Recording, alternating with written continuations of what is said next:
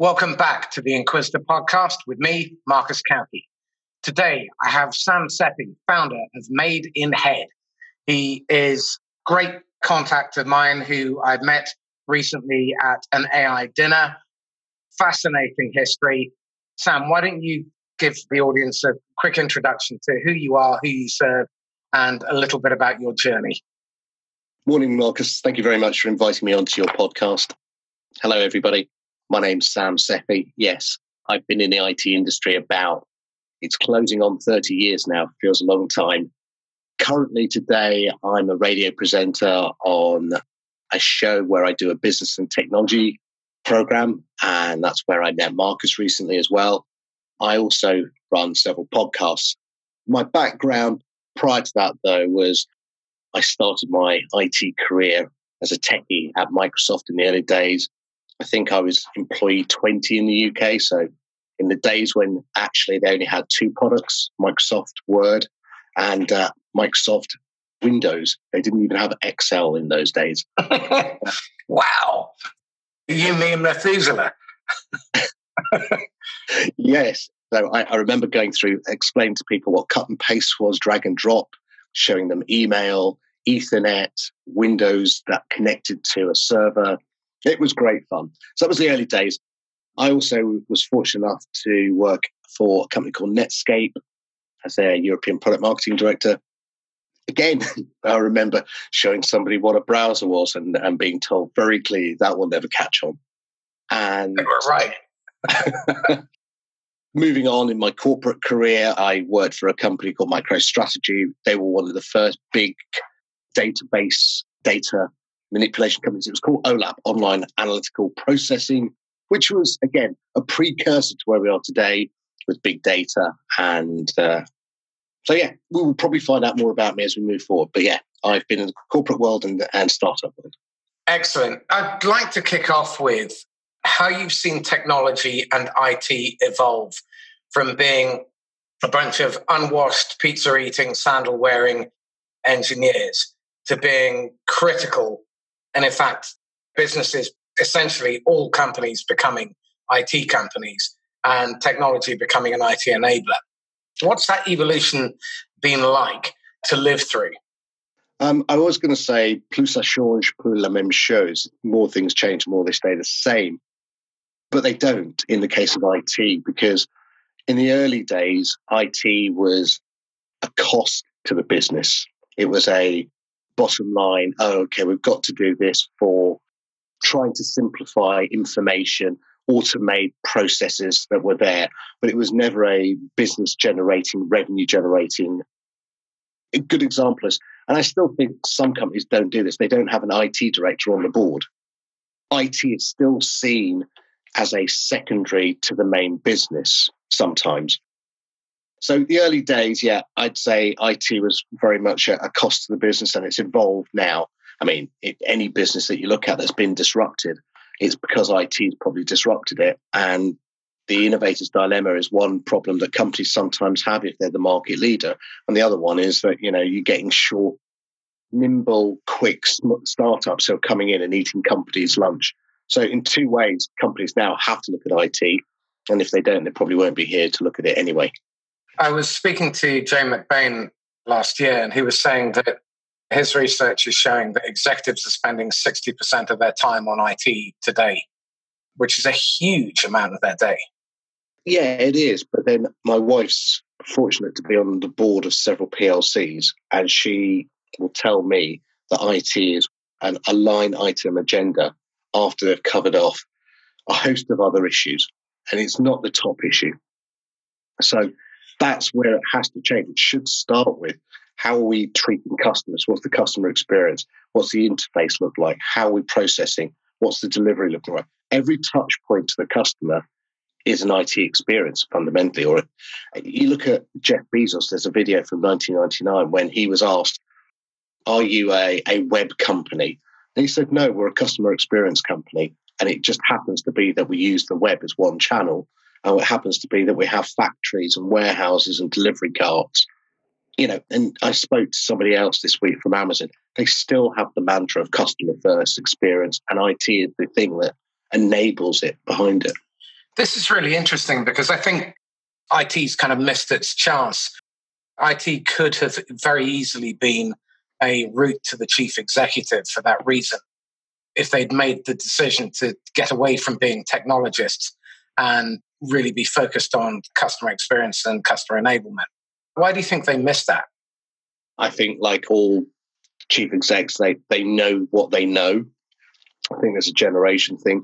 A friend of ours, Thomas Power, who we uh, both know well, still has the ability to go into boardrooms and show them how to use Twitter, how to use LinkedIn.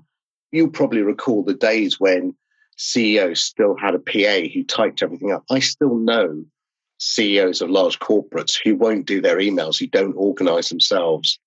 I'm not saying you have to have that, but they fundamentally look at IT as someone that they just have to deal with rather than embrace it.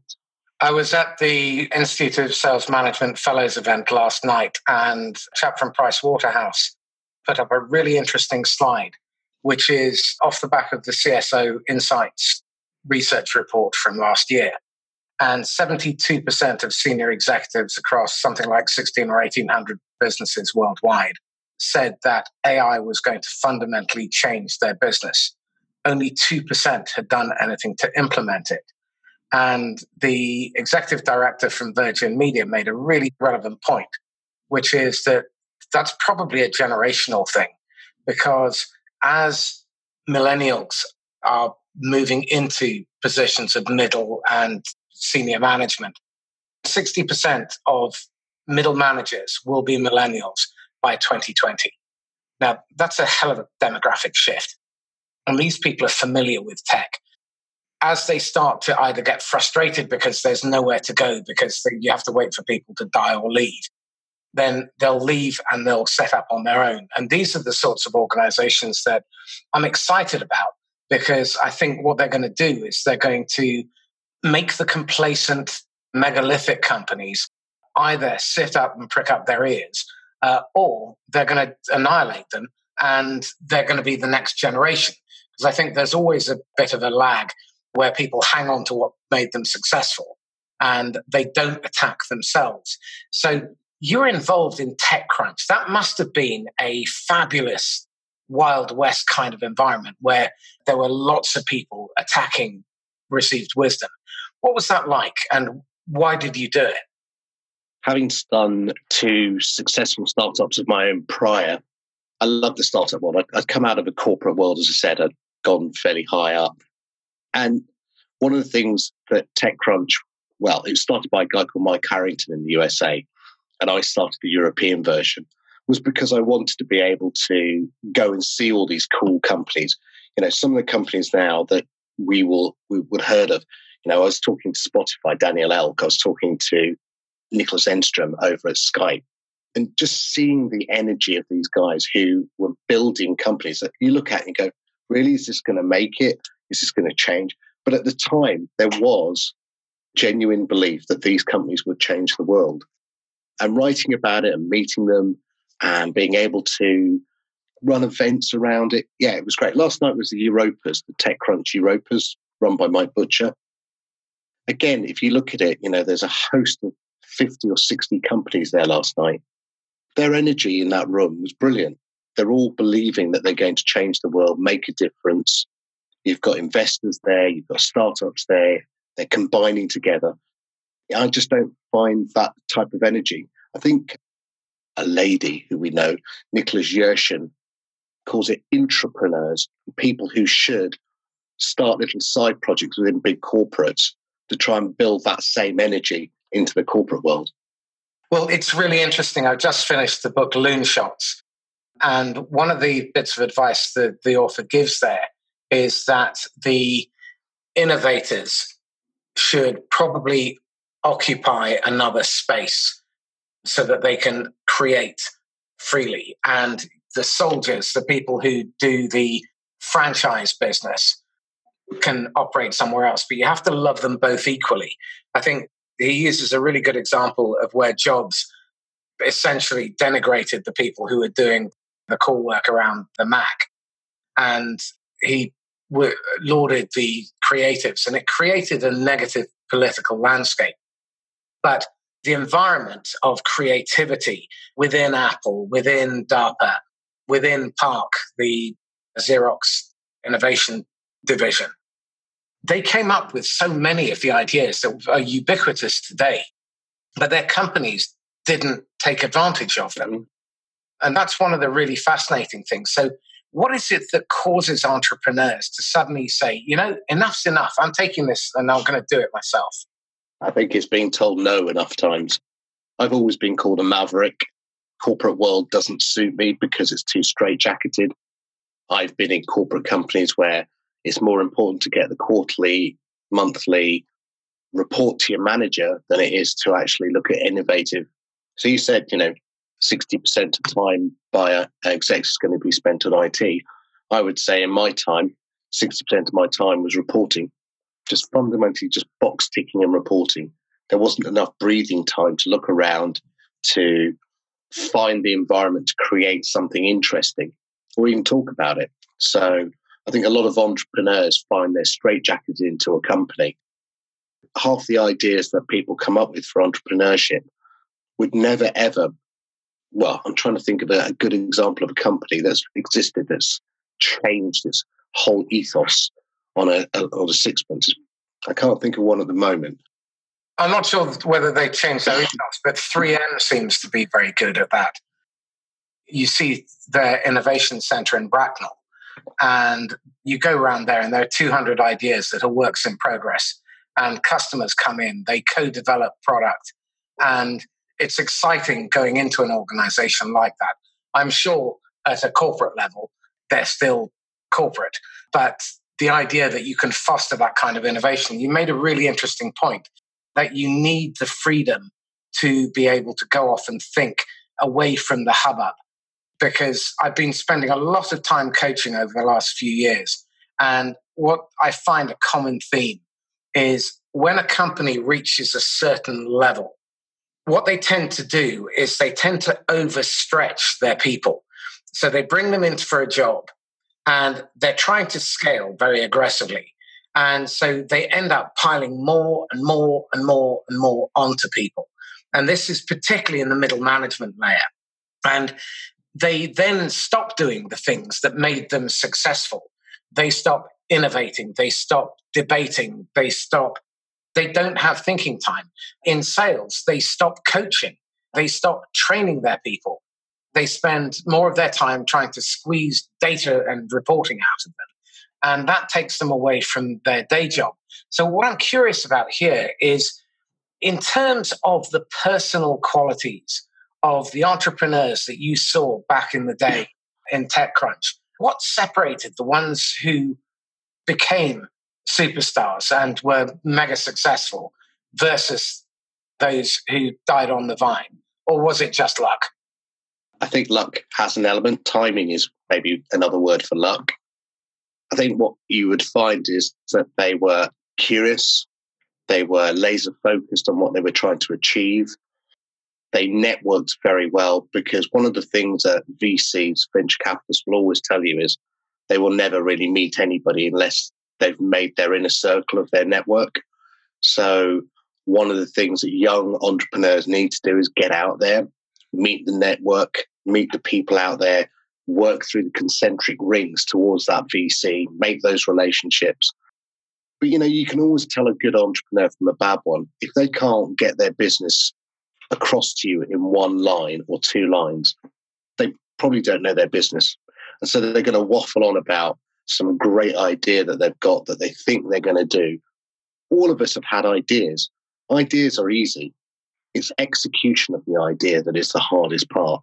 And a lot of people don't execute very well. So a lot of people think, oh, I, have got a great idea. You just do X and then Y. That's brilliant. How do I do that? Well, I don't know let me go and talk to a lot of people. Let me make a lot of noise. Let me go to lots of events and say I'm an entrepreneur. But the greatest entrepreneurs are the ones who actually don't do too much. Their time is precious. We all know as entrepreneurs, it's a seven day, 24 hour day job generally to get things started. I think Gates this week said he still believes that an entrepreneur should not have a holiday, at least for the first three years of their business. And the idea is that you know this is is something that you you've got to drive. There is no person behind you. In a corporate world, you know, I remember I said it's like cutting the umbilical cord. You come out, okay, who's going to do HR? Who's picking up the uh, expenses reports? Who's no? You are that person. You are everything, and the people you bring on have to have that same understanding that all hands to the deck. I think too many. You said something earlier. Companies that start then begin to slow down. Why do they slow down? I observe you get professional corporateers join them.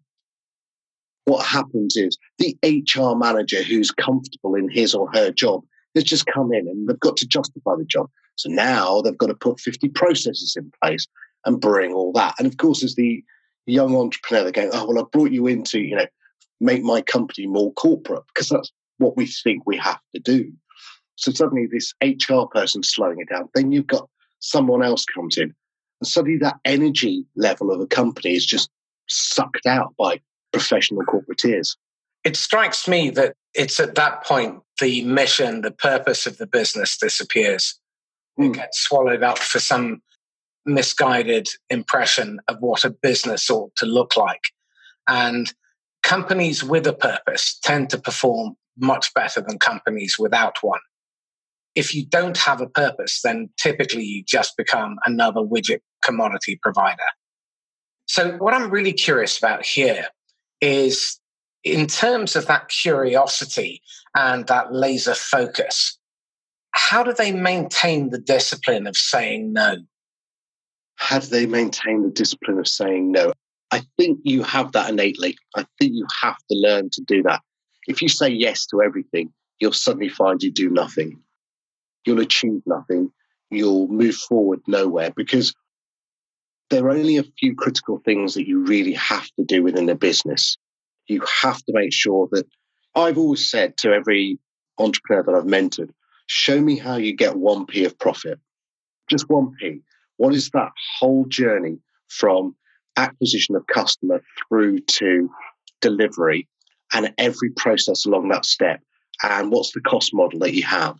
If you can show me 1p of profit, then it's very simple to inject cash into a business and turn that into a million or a hundred million pound business because you now know every step of the way. Too often, and they still do it in America, we still have companies, Slack still not made money. If you look at Twitter, you look at half a dozen of these big companies are still not making profit. They're making revenue, but they're unprofitable. Uber's still a massively unprofitable company. Why is it that we, as capitalist economies, think it's okay to grow gigantic, unprofitable businesses? What, what is it that drives that? Why do VCs fuel it? I think it's called the emperor's new clothes. So the VC model in the US, not so much here because the numbers are so much smaller, is very much okay, we're going to find what we think is a winning business and we're going to pump money into it till it's really the only number one player in its market space. And then we're going to take that to market, profitable or not, and we're going to IPO it. And if you look at every one of the big IPOs recently, the VCs pile in, not just the VC who was the original backer, but all their VC mates. They all pile in on that pre IPO just the round before it goes to IPO. Then it goes in at let's say $55 and drops two days later $15. You know what? They've all piled in, they've all IPO'd, they've made a truckload of money. They've pulled their money out because they've set the structure of that deal to allow them to do that. And then it's muggins like you and me who've come in later on in the round when we're not allowed that first investment round who invest in that. We'll have Facebook on our portfolio or we'll have Twitter. That sounds really cool. But that's at the bottom of the curve when the, the initial profit's been taken out. And then we just have to wait and see whether that business turns the road or just drops off the market. And it's it's the emperor's new clothes. They find a business to back, they all back it, they take the money out, and they re- repeat and re- rinse again. Jimmy Goldsmith famously once said, "If you spot the bandwagon, it's probably already too late." The minute the retail investor is invited into the market and is tempted, that's the time to get your money out by the sounds of things. What I'm still struggling with is that this seems to happen time after time after time. What's it going to take for people to learn? Learn about that it's a busted flush. I mean, it's great for the VC and it's great for the occasional founder, the one out of 43 that they throw money at that ends up generating lots of money for the stockholders. But it's not generally very good for the other 42 businesses that they've invested in their portfolio that are left to die on the vine because they suddenly pull the funding and they're not going to get to IPO because they just don't have enough momentum behind them. I think there's a two step market. Look, the rock star entrepreneur that's wheeled on the stage at these big events to tell you how great it is to be an entrepreneur and aren't they fantastic because they're billionaires and they've done well and everyone lauds them and sticks them on a pedestal. Right. You will still find those appearing, right? There's going to be another set of guys behind them coming along who will replace those. That will always happen. That's a model that exists. But of the 44 others, they're never going to get to that IPO. But the problem started in 1970 with Thomas Friedman, who changed the economic rule that said, actually, he said that we now need to focus on shareholder value as a corporate company. And the raison d'etre for a business changed. It suddenly became, okay, are we making quarterly profits? Are the shareholders happy? Are we returning the business? And every company changed overnight practically to that model. And of course, you're chasing the tail. There's no long term thinking. Now, Amazon famously has not made a profit or returned a dividend, should I say. Let's turn that. It's made a profit, it's not returned a dividend. It's reinvested its profits back into its business. It went, you know, sod the shareholders. They don't matter as much. We're going on a long term journey. In fact, that's where Bezos has been most successful. You mm-hmm. look at Chinese companies, they have a long term vision. Absolutely. So, what we are beginning to see, and it was on question time last night, the Iceland CEO time that we stopped the Friedman model of economics. It's time that we returned back to capitalist 2.0, if you want to call it, a model in which people start to say the value in what we do as a business is not purely profit, but it's about the society we function within, the return that we make to the staff that we employ, the environment. We've famously had it before. Cadbury's used to build villages. John Lewis is a partnership. There are different economic models that businesses can adopt.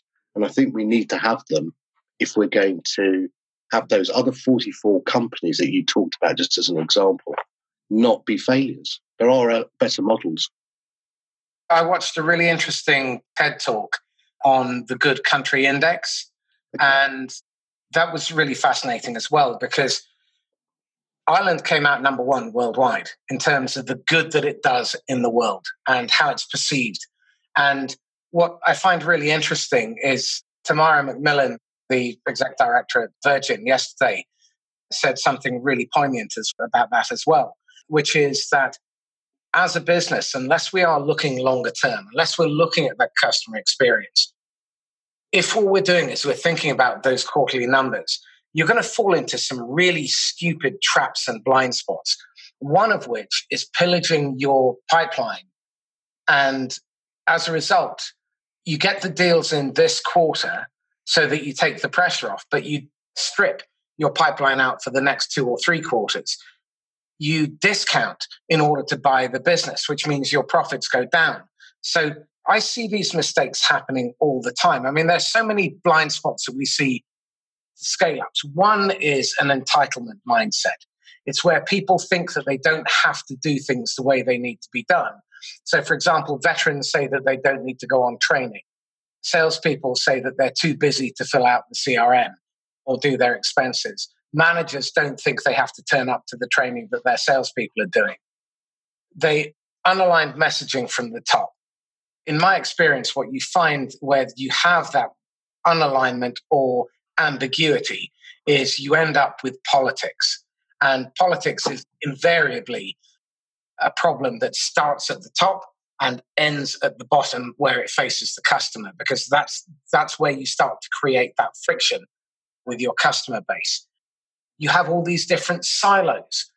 And so one of the things that i'd really like to explore with you is this whole process of a delicious frictionless customer experience across the organization from your initial outreach in terms of your messaging, public content production, all that kind of stuff, through lead generation, qualification, the sales and buying process, the sale itself, the onboarding process, the experience that they have afterwards, solution development from there on in, the customer experience, the partner experience. What needs to change so that we get away from this broken model, which serves only a tiny proportion of the people who are involved in it and tends to leave an awful lot of destruction in its wake? So I'll break that down into three parts. One is, you said it very clearly, pillaging the, the channel. And you only pillage the channel because of that quarterly demand on share, shareholder value return. And so that model has to change. until you break that cycle, we will continue down that model of not caring about the two quarters forward.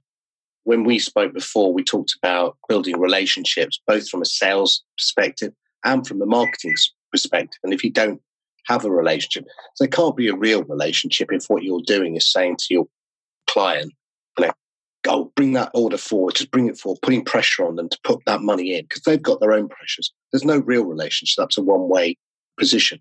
The second one I'd say is in corporates, as they get bigger, you get fiefdoms. People suddenly get this desire to have an empire within the company. I was the e-commerce director at Gateway Computers who set up against Dell. I was brought in from Netscape to set up the internet side of Gateway. There was a guy there called Mike Maloney, very nice guy, but he owned Gateway. He was Mr. Dublin because it was a call center driven business. Mr. Dublin on a Friday night could never buy a drink. Everyone knew Mike. So Monday morning, half of Dell would have uh, resigned on the Friday night. They're at Gateway. Um, that Friday, they left Gateway and they went to Dell, and it was the way it worked. So I came in to set up an e-commerce business, which meant that these guys on the call centers were going to lose their jobs, you know, over time. And Mike's budget was coming to me. That was not going to happen. So Mike put every blocker in the way. The business got off the ground. But you know what? Gateway's not here anymore. Dell still is. And you know why? It's because Mike Maloney would not allow the e commerce business to thrive at the cost to his call center business. And this is a really critical point. Unless you are attacking yourself, someone else will. And what you'll find is if you're not attacking yourself with willingness, then what you'll do is you'll compete internally. And I see this happen all the time.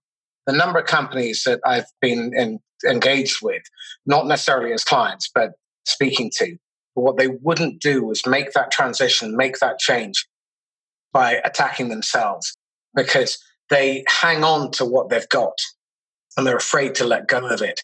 And so the way we define risk in Sandler is it's going from lower to higher value with the possibility of losing some or all of what you've got. Sacrificing is going from higher to lower value and there is no upside. And the challenge here, I think, is that we need to, as business leaders, we need to learn how to maximize our risk and be willing to lose. Recognize that failure is not a personality defect. And too often, that silo mentality and that quarterly reporting and that empire building and ego gets in the way of good business. So back to that conversation around the VCs, I have a, a model in mind to work with VCs where we will actually work with their portfolio and help many of them. I'm not saying all of them because some of them they're never going to get off the ground and there will be a failure rate. But instead of two or three out of 40 or 45, maybe 15 or 18 of them making profit and then going for IPO. Why is it I come up against so much resistance when I talk to VCs about that? Because they don't see the value. They don't see the value that it's a game of attrition for them. They know that they put their money into 40, they'll get five returns that will cover their uh, returns back to their shareholders. And their shareholders are the pension pots, the large corporates who've, who've put money into the VCs. So the VC is in, in effect a VC in itself. It's a, it's proving that give me your valuable pension money and I will turn that into 20x return. Now, the only way to do that is to spread bet. And that's what they do. They spread bet across the line, across different industries. Now, some of them will be very successful at doing that, and it just becomes reinforcing. So, you know, DFJ Esprit, Accel, Index. And so, why change that model? It's working for those. Now, let's take another point, which is if you've got the VCs in Europe and I said there was two different markets. The VCs in Europe do go for you have to have profit before we really inject money into you. They are even more short term than the US. So one of the things we've talked about so far is that actually what people need to start to do is give themselves a bit of breathing space and look at time. That's what the Chinese do very well. And what we do in the West, we do exactly the reverse. So in America, the model where they pump hundreds of millions into startups Look at Bird, the, the scooter company now. That's had over 100 million thrown at that company. When will that ever return profit? Is it a business that can grow beyond very simply being just IPO'd on a big number? I don't know. I can't see the revenue growth sustainably over the future, but you know, that's another matter. In Europe, the VCs wouldn't even get to that point. It's the reason we don't have a Google, a Facebook, a Twitter, a company of mega size, because every European company has been asked to, oh, right, so you've got to this size. Are you profitable yet? No. Come back when you're profitable put more money in. They just see it, even short term, quarterly, yearly growth has to return to a profit. And a startup sometimes can't. I had a company called Bagsy, it was an online fashion company. And we were doing real time price tracking, which was really hard, of course, across 22,000 websites in real time. That's a really technical challenge. I had a competitor in the USA called Wanelo. We raised a million in two rounds of funding using EIS. And I was really happy. We worked really hard and we had to make every pound turn into 10. But my competitor got 10 million. Pinterest got 100 million. And the reason my company isn't here is because we couldn't get funding because I went to see a VC and the VC simply turned around, Are you profitable yet? No. Oh, not interested. And every door we went to, are you profitable? This raises another really interesting question because one of the things that I've seen happen when I've been talking to VC and private equity companies is that their portfolio companies achieve their R&D targets, but they don't hit their commercial targets, but they still put in another round of funding. Then they hit their R&D targets and then they say, well, you know, it's a great idea. We'll put another round of funding in. And by the time they're at third round, they haven't made a profit because they're not focused on making sales. Why is that not part of the deal that they have to invest in a good sales organization, whatever the methodology is, but something that actually gets you to meet and take money from customers? There's a belief within the VC world that customer acquisition and market share is more important than sales because the sales will follow. Their belief is if you look at there's generally a winner takes all market, right? Or one, two, and three in the market. So Amazon's model was all about we will become the biggest shopping online. We were unprofitable. We got to a certain stage. We've reinvested all our profit. And guess what? You know what? The dividends to you, Mr. and Mrs. Shareholder, will be down the road. But when we get there, it, it will be massive. You look at Spotify, you know, for years couldn't make money. Then it IPO'd. It's still struggling. But, you know, it's now found its level where it's got a significant market share and enough revenue being generated to become profitable. It's still a massively risky business because I think it's going to have um, challenges from what I call triple play. Now, you've got Amazon with films, music, books, and delivery. You've got Netflix standing on its own with just film, Spotify on its own, and Apple coming in. So you've got competitors who are now offering triple services. So I fully expect Spotify and Netflix to merge, in fact, to stay alive, because I think both of those companies are in risk. But going back to your point, the point is I think companies in the VC world, the model again, whether it's the Emperor's New Clothes, is get market share, get customer acquisition, we'll fund the business through Uber, for example, the taxi rides are all underfunded. So, for example, you know, as soon as they stop underfunding that business, what's going to happen? Are people going to be happy to take Uber rides, or are they just going to have Pavlovian behavior that they've just got used to it? So, mm. and there's no taxis left for any other business. So, guess what? You've only got Uber left to take. Very interesting. Okay, let's move on to this dark area of Web 3.0. what is it? Fusty old dinosaurs like me, explain. Before we do 3.0, let's do 1.0 was great. Okay, 1.0 was about taking us to the web, making data free, making it accessible. HTML was the lingua franca, which made it common across all platforms, right? Whether it was mobile phone, laptop, wherever. Web 2.0, I think, was much more or, or about making the data intelligent in terms of we had data processes like data warehousing, what we do today, CRM and all those things. Web 3.0 now is about adding a layer of intelligence. Artificial intelligence, or machine learning as it should really be called, is all about taking data and injecting it with a bit more intelligence into it. So, AI or machine learning is not about predicting the future. It's not Mystic Meg.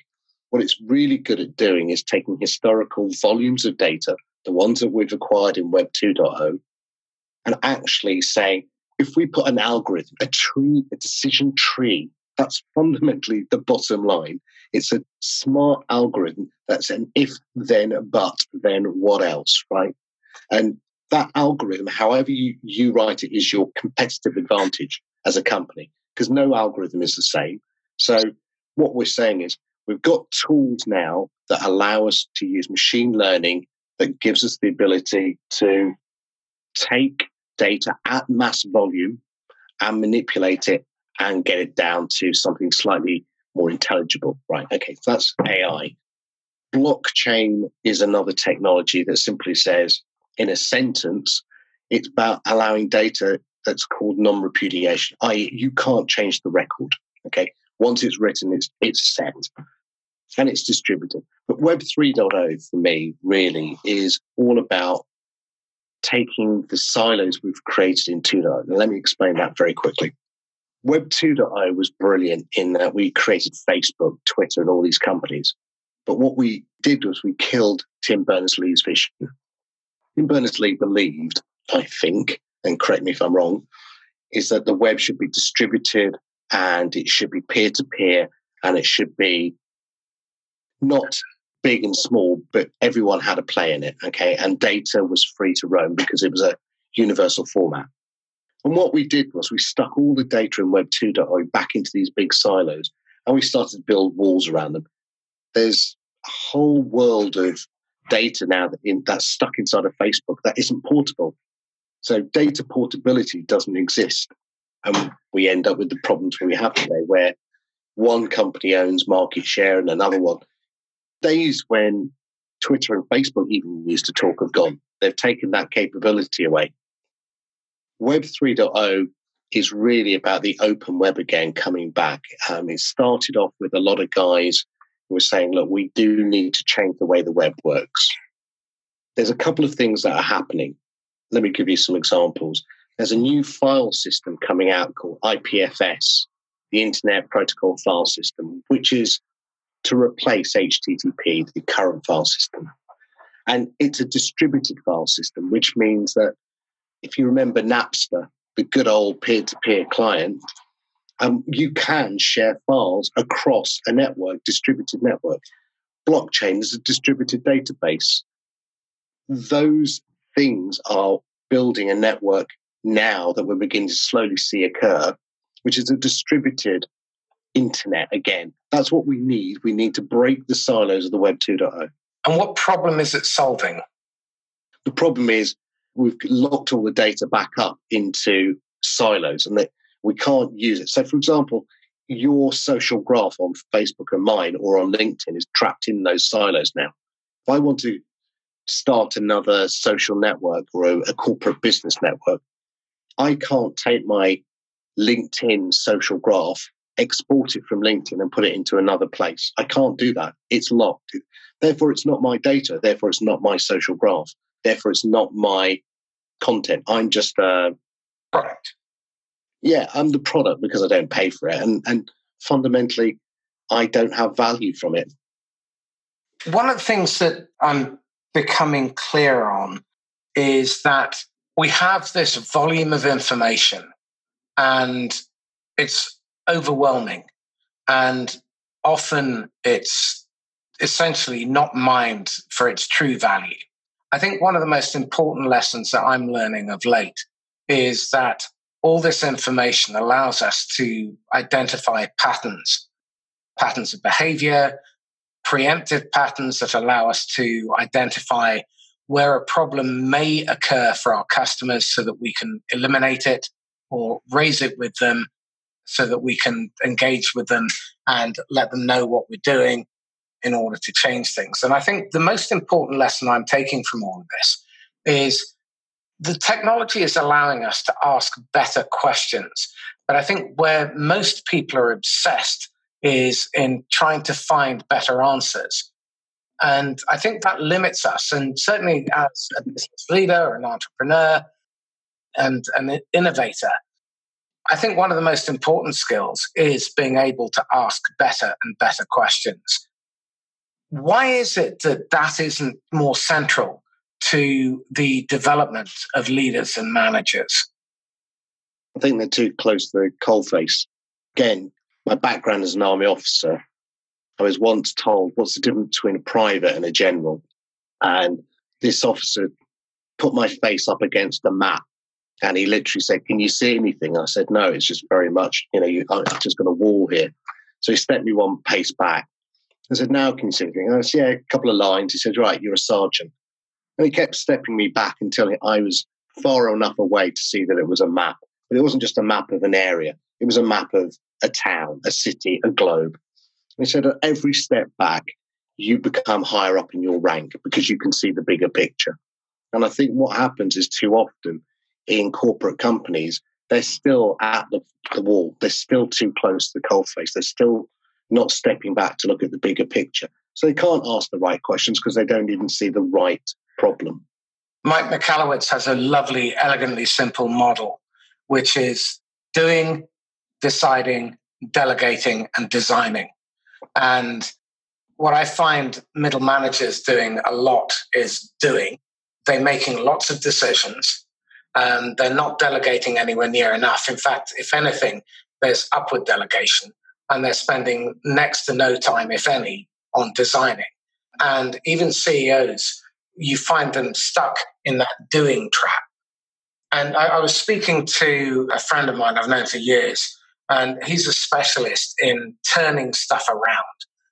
So he's worked in some of the most exciting and weird and wacky areas of the world. And his process is to meet people, to engage in a conversation about them, what they're trying to achieve. And then he steps back and allows it to percolate. And he networks within his own organization to understand what they're capable of doing. And then he goes back to the prospect or the customer and says, You know, I've been thinking about our conversation. I've got a couple of ideas that might work for you.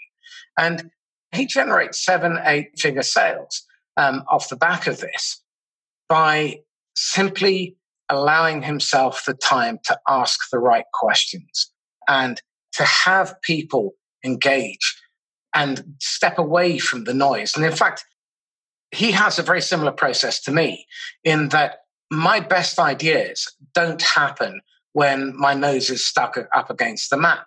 They happen when I'm in the shower, whatever you do, don't visualize it. When I'm going for a walk, sorry, I couldn't resist. At this moment, Sam's just gone pale. And it's in those creative moments, the creative moments happen when you least expect them. And in fact, I interviewed a really interesting chap, David Slolly, a couple of days ago. And he has this fantastic approach, which again, he took from James Webb Young. There is a book called Technique for Creating Ideas. And step one is gather up as much information as you can. Ask the who, what, when, where, why, which questions. Be curious. Adopt the mentality of an eight year old. And then get the first ideas out of the way. Kill your babies, basically, because the first ideas are invariably crap. Then forget about it. Allow it to percolate. Sleep on it. Allow your unconscious mind to come up with better ways of solving the problem. Before you go to bed, ask yourself a question and then just sleep on it. Have a notebook by the bed and be ready to capture ideas that come at you at the most unlikely time. My note function on my phone is packed because of ideas that occurred when I was watching my daughter at football or when I was watching Killing Eve or anything, you know, just something comes in and that's when you have to capture it. And once you've got those ideas, then polish the idea until it's fit for purpose. And I think this is where a lot of people fall down is they try and make it perfect. I love the concept of the minimum viable product. Don't just produce something that's minimum and viable, but rubbish. Polish that make it fit for purpose, make that something that's excellent but not perfect, and then go to market with it. And I think too often we're procrastinating. We spend our lives getting ready to get ready. We waste an inordinate amount of time on the wrong end of the problem because what we're trying to do all the time is to get ourselves to the point where it's just right. And you look at those TechCrunch businesses, they were far from perfect we should always be attacking ourselves. And we, we are in a process of evolution. You're never the finished product. So let's finish off talking about Web 3.0. Where do you see that heading? Web 3.0 is a technology. I think people get hooked up on it. I think, as I said at the middle, was data. And first generation, I said, we learned to free data up, so HTML. Then we learned to index it with Google. Then we learned to manipulate it and store it with databases. Then we learned to socialize the data. Then we've added AI to it. We've made it intelligent. Now we're adding voice to it. So we're now giving it as a way of getting more data through that mechanism. 5G and Internet of Things will bring more data to that central pot. It'll give us a bigger, faster, faster pipe to bring data in and out. It'll give us the ability to have intelligent devices at the edge that will allow us to do more data aggregation. You know, not everyone needs that data, so it depends on your business. But what I'm saying is, we've got this sea of data and we know how to do things with it. But that isn't your business. Your business isn't the data. The end of the day, it's what you've said before and what a good friend of mine, Tara Hunt, said. From a sales business perspective, it's the relationship and how you improve that relationship. And from a marketeer perspective, it's the same thing. Tara Hunt said, content has no value, social influences have no value, attention has no value. And everyone in the marketing world went, What are you on about? And she simply said, Look, you can spend a budget creating content, you're Nike. You've got billions of pounds to spend on, you know, making great videos. If you do that, of course you'll get attention. Of course people will listen to your brand and look at you and talk about you. But what happens when the budget stops, when the pipe's turned off? Do they still talk about you? Are you still memorable? Have you built a relationship of value that will take you further? Will that one pound of marketing budget return to 10 pounds of sales because you're not still pumping that message out because people now believe in who you are? I bet you Harley Davidson doesn't have to spend a lot of money on its brand because it built a relationship of trust with its owners and people love the brand and talk about it. I think in all the conversation we've had today, look, there's an underlying technology escalator, as I call it. As we learn one thing, the next technology moves further down. So yes, everyone now has what I call got buzzword bingo. Okay. Oh God, you know, if you have if you're not doing AI or you're not doing blockchain or you're not doing something else that's 3.0 trendy, you're probably not going to get the door opened at a VC or you're not going to get invited on stage to talk about your cool thing that you're about to do. But that fundamentally is not going to make you a business. The other buzzword bingo is smart contracts, and we can talk about if you wanted to. At the end of the day, I think what we need to see is a change in the capitalist model away from Friedman. We need to be away from these quarterly returns. We need to return to businesses that add value, that add value both in the relationship externally, but also internally to the people they employ. And I think there needs to be more time for businesses to grow rather than this short term is, oh, if you haven't made a profit and you're not doing very well, right, that's it, kill that business and start another one.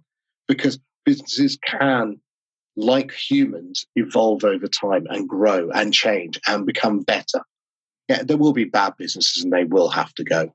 But, you know, I think we are struggling with constantly, and technology has this same problem.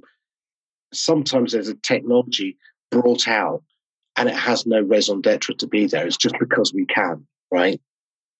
There isn't a value add to that. So Bitcoin is a good example of a business of a technology struggling to find value. People are buying bitcoins and it's going up and down all over the place. It's at thirteen thousand. Yeah, but that's because no one knows what to do with it. It's super smart the way it works, but no one knows what to do with it. And so there are times when I think technology gets in the way of business, and there's times when it actually changes a business. And it's the entrepreneur who can manipulate the value of new technology uh, to create a new business that will win. But I don't think technology is the be all and end all. My pal Jerry Lemberg used to describe entrepreneurs as people who create elegant solutions to problems that don't exist. Yes. And there's an awful lot of that. I just want to finish up on uh, voice. You mentioned voice, and I know that it's a, an area that's very close to your heart. How is the application of voice technology enhancing user experience, and what impact do you see that having on the way we can use technology effectively to enable our businesses? So, voice is just another channel to market along with everything else that we've got web, apps, email. They're not going to change. People will choose their channel. But what voice is very good at doing, it has a low learning capability. So if you watch a child, you take, you know, your example. When touch first came out and iPhones came out and iPads, you would see young children working out how to do that. They didn't need to go on a training course. Do you remember the horrible days of learning how to use a mouse and having to point the mouse at an icon on a screen and remembering my dad, I mean, as an 80 year old man, it was just impossible. Gave him an iPad, super, super simple. Had he been alive today and he had an Alexa or a, a Google smart home assistant, well, I wouldn't have had to teach him. Just ask. Natural language understanding, NLU, is what these smart assistants use. So whether you say open or start or whatever, it understands the nuance of what you're trying to achieve. And so it doesn't have a singular path with DOS, the old pre Windows command line thing. Unless you wrote it in exactly what, the way the computer had to understand it, you had no chance, right? Windows gave us a little bit more chance because there was a random number of icons. Fundamentally, though, with voice, it is intelligent and will get much more intelligent to understand nuance, context. For example, Amazon's just got a patent out that can do voice understanding of whether how your voice is actually transmitting because it does a fingerprint of your voice. So it now knows that if you're feeling bad or got a cough, so it can suggest things. Now that's a patent at the moment, but it's not available. But it's got this ability. Now, I was talking to David Isbitski, who's the um, chief evangelist for Alexa the other day. They're talking about Alexa for business, Alexa for hospitality. So going into a hotel room, being able to have an Alexa there and say, turn on the lights, what's the telly, tell me what's locally available, book me a room, get me a table. Those things are becoming fundamentally available. They're already in certain Marriott hotels.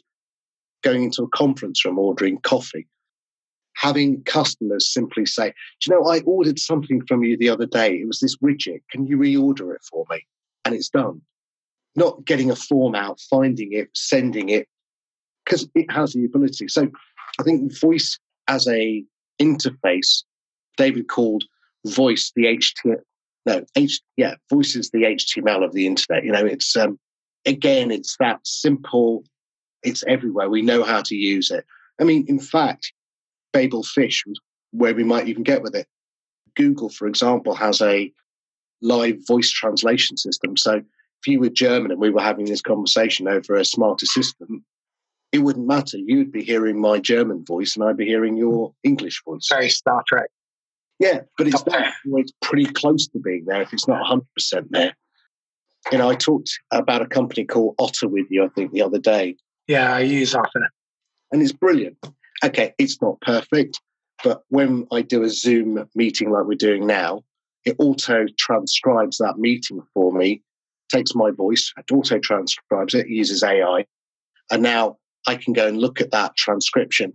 So when we did ours, I, I think I sent you the transcription of our conversation. That was good.